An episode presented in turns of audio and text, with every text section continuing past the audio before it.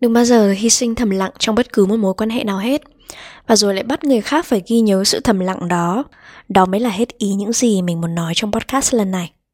Hello, xin chào các bạn, mình là Min Và các bạn đang nghe Min Easy Leben Một podcast giúp các bạn dễ thở hơn trong cuộc sống.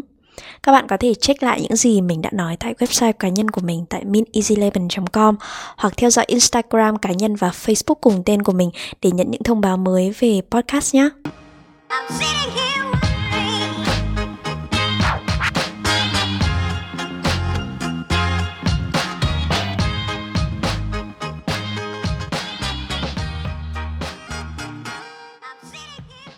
Um, chủ đề tuần này cũng lấy cảm hứng từ những gì diễn ra trong cuộc sống của mình thôi.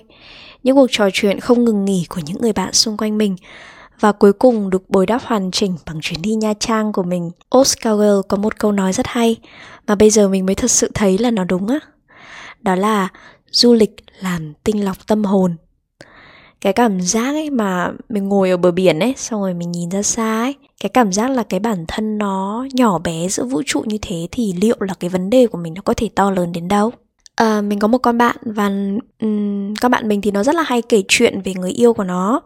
Rồi thỉnh thoảng có những cái lúc ấy nó rất là bực mình và nó nói với mình là tao thấy rất là kỳ ấy tao yêu nó như thế làm đủ thứ cho nó mà nó tính toán với tao cái lọ cái chai rồi nó đối xử với tao thế này thế khác khi mình hỏi nó là, thế mày làm những gì cho người yêu mày ấy? Thì mày có nói để cho nó biết không?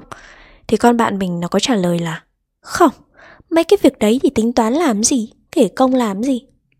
Ủa, thế nếu mày thấy nó không đáng, không cần tính toán, mày mày sẵn sàng cho đi vì cái tình yêu của mày ấy, thì tại sao mày lại cảm thấy bất công? Biển nha trang cho mình rất nhiều lời giải đáp về sự hy sinh trong tình yêu. Hay thế nào mới là hy sinh? Trước khi đi đến những câu trả lời cho việc tại sao không nên hy sinh âm thầm trong tình yêu, mình chỉ đưa ra một cái luận điểm hết sức đơn giản cho cái thứ cảm xúc chết tiệt này. Chính là tình yêu, tình cảm không đơn giản như việc bạn đi mua một mớ rau. Bạn trả 5.000 thì được một bó, 10.000 thì được hai bó.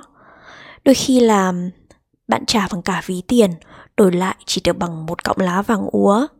Nhưng tuyệt nhiên lại không phải do lỗi của người bán rau, mà lỗi do định mệnh của hai bạn không phải của nhau hoặc chưa phải là của nhau. Tình yêu giờ hơi như thế đấy. Cho đi thật nhiều nhận lại bao nhiêu. Nhưng cho đi là mình tự nguyện. Cớ gì lại trách người ta không cho lại?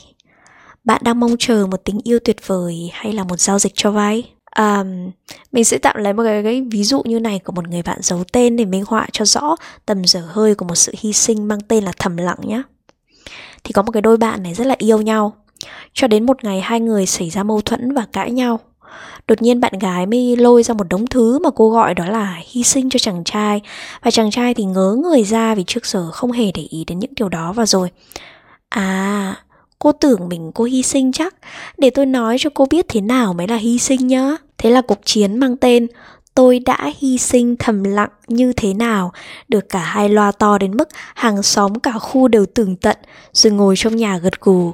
Ầm um, hình như anh này thầm lặng hơn. Mình nghĩ vấn đề mà dễ dẫn đến chia tay trong một mối quan hệ ấy, không phải là những điều to tát giống như là trên phim hay là tiểu thuyết đâu mọi người. Nó chỉ đơn giản là những chuyện rất là nhỏ trong cuộc sống. Như chúng ta tích cóp trong lòng những đợt sóng nhỏ và gọi đó là hy sinh thầm lặng để đến một ngày bùng lên những cơn bão tố và thế là đường ai nấy đi. Mình không nói các bạn đừng hy sinh, chỉ nói đừng hy sinh thầm lặng. Cũng không cần phải hy sinh mà vác loa lên kể công. Kể cả các bạn có là người hy sinh thầm lặng mà thực sự là thầm lặng ấy. Kiểu cứ muốn là mang cả tâm can của mình đi cho người ta mà không hề đòi hỏi là được đáp trả. Cũng không cần bất cứ một điều gì hết, chẳng hạn như thế. Bạn, ví dụ bạn là người như thế, thì điều đó cũng là không nên một tí nào cả. Vì sao?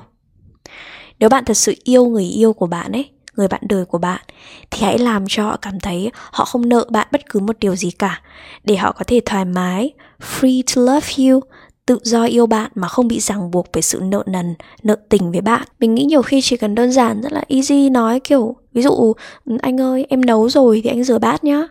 Hoặc là em ơi, anh thấy em làm thế này trong cái trường hợp này nó không được hay lắm. Anh thấy nó không được công bằng với anh ở cái điểm này này. Em thấy như thế có phải không hay là anh ích kỷ quá? Em có thể nói cho anh rõ được không? Bởi vì bình thường anh cũng không có để ý được nhiều. Việc giao tiếp liên tục rất là quan trọng. Vì đến một lúc nào đó ấy, khi các bạn không chịu giao tiếp ấy và nó thậm chí được Dan Ariely viết hẳn mấy chương đại ý rằng vì sao một đôi vợ chồng đang cãi nhau lại nhận thấy nguyên nhân tranh cãi của họ hoàn toàn khác nhau. Là hỏng rồi đấy. Mình không nhớ là mình đọc ở đâu nữa ấy nhưng mà đại loại là tác giả là một người phụ nữ. Và cô ấy có một cái tip trong một mối quan hệ với chồng mình à, đó là luôn gián tiếp hoặc là trực tiếp thể hiện những điều mình cho đi một cách tinh tế và yêu cầu điều muốn nhận lại. Nhiều bạn sẽ nghĩ là éo ơi cứ nói ra hết thế thì còn gì là lãng mạn trong tình yêu? Thực ra mình cũng từng nghĩ như thế đấy. Kiểu ước gì anh ấy hiểu được mình đang nghĩ gì nhỉ? Nhưng mà cái việc ấy mà cho rằng người khác phải đọc được suy nghĩ của mình mới là yêu mình, mới là quan tâm mình ấy, nó dở hơi lắm các bạn. Các bạn phải cho người ta thời gian, nói cho họ nghe về con người của bạn, mong muốn của bạn, để cho họ bước vào thế giới của bạn. Rồi khi người ta đã thực sự hiểu bạn rồi ấy, thì mới có thể đáp ứng được cái mong muốn của bạn một cách chủ động hơn chứ.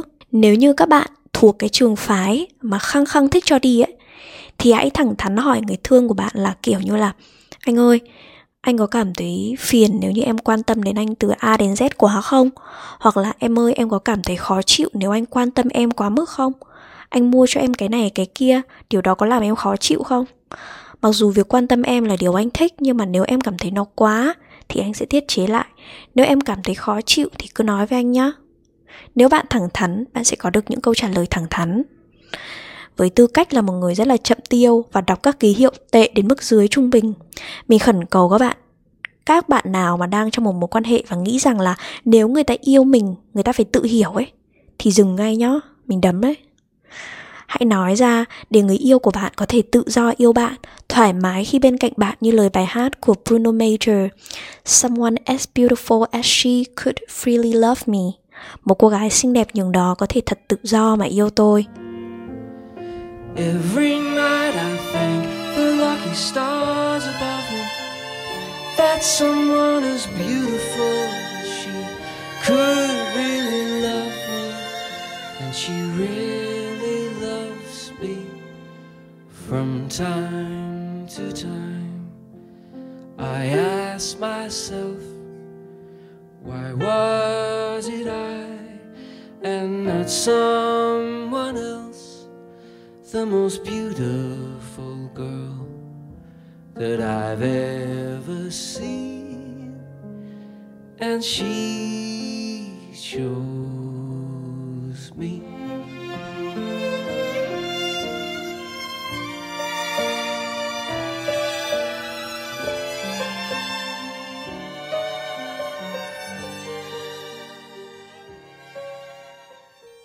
Đến gần đây ấy, mình mới hiểu thế nào mới gọi là nhà.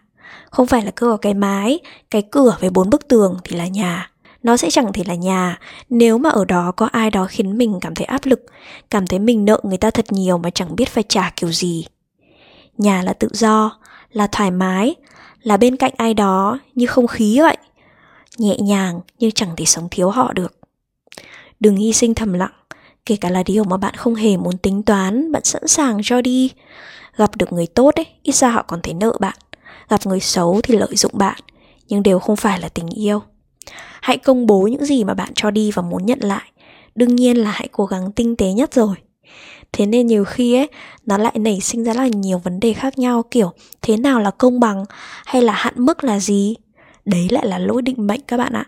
Thực sự luôn á, các bạn có thể quay lại tập podcast Người đó có thực sự là nửa kia của tôi không của mình Để nghe kỹ hơn về các giá trị sống cốt lõi đưa các bạn lại gắn chặt với nhau hơn. Có nhiều đôi ấy mà yêu cầu về sự công bằng cho đi và nhận lại giữa hai người là khác nhau. Và đó cũng là một trong số những điều mà quyết định các bạn có hợp hay là không có nhiều đôi mà các bạn nữ sẽ nghĩ là à, bản thân mình đáng được cái này cái kia này. Thì các bạn sẽ gặp được những cái bạn nam mà cho rằng phụ nữ đúng là đáng được cái này cái kia. Thì đó là định nghĩa về sự công bằng của các bạn. Hoặc có những cái đôi mà các chị em thì thích chiều chồng thương chồng thì cái định nghĩa về sự công bằng của các bạn lại khác. Thì đó mỗi người một kiểu mỗi đôi mỗi kiểu. Nếu các bạn không nói chuyện với nhau ấy thì chẳng thể nào mà hiểu được. Thực ra khi mà công bố những gì mình cho đi và nhận lại mà không muốn trực tiếp ấy thì nhất định nhất định là các bạn phải hay giao tiếp với nhau và qua những cái cử chỉ nhỏ câu chuyện nhỏ lời nói nhỏ thì mình có thể hiểu được lòng nhau hơn. Mình là một người khó giữ được gì trong lòng lâu ấy. Với những cái người mà mình yêu quý nên cái việc mà mình nói ra ấy nó rất là dễ dễ hơn mọi người một chút.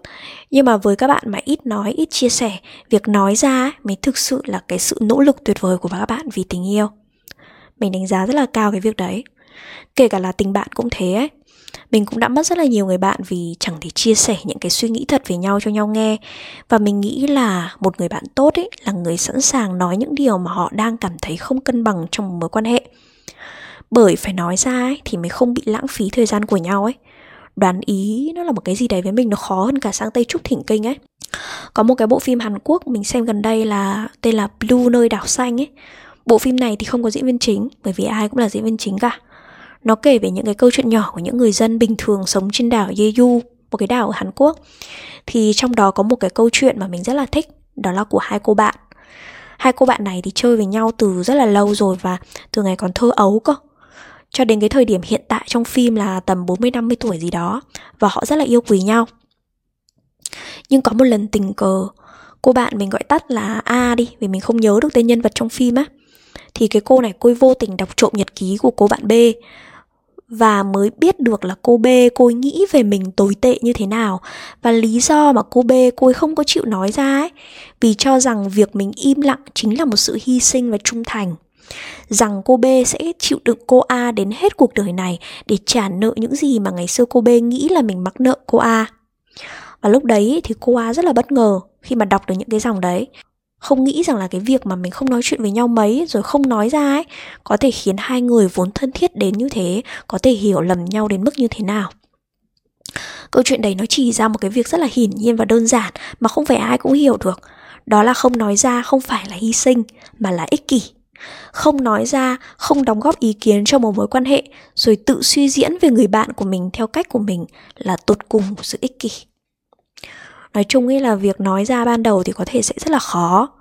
Nhưng mà hãy cố lên vì mình, vì người, phải nói. Nhưng mà đừng nói thô quá nhá, cũng đừng tính toán quá. Đừng nhầm lẫn giữa một mối quan hệ thị trường và một mối quan hệ xã hội như tập podcast, tình phí hay tình cảm là miễn phí của mình nhá. Đấy, ai bảo yêu là sướng. Suy nghĩ tính toán nổ cái đầu. Cân nhắc cái nọ, cân nhắc điều kia. Nhưng mà làm sao có ai thoát được tình yêu? Nhưng mà hãy nhớ, công bố những gì mình cho đi và nhận lại không thể hiện bất cứ điều gì khác ngoài mong muốn thấu hiểu nhau và mong đối phương cảm thấy thoải mái. Cảm ơn vì đã lắng nghe podcast lần này của mình nha. Mọi idea hoặc đóng góp hãy trực tiếp inbox mình trên Insta hoặc page Facebook nhé. Cảm ơn và hẹn gặp lại lần sau. Bye bye!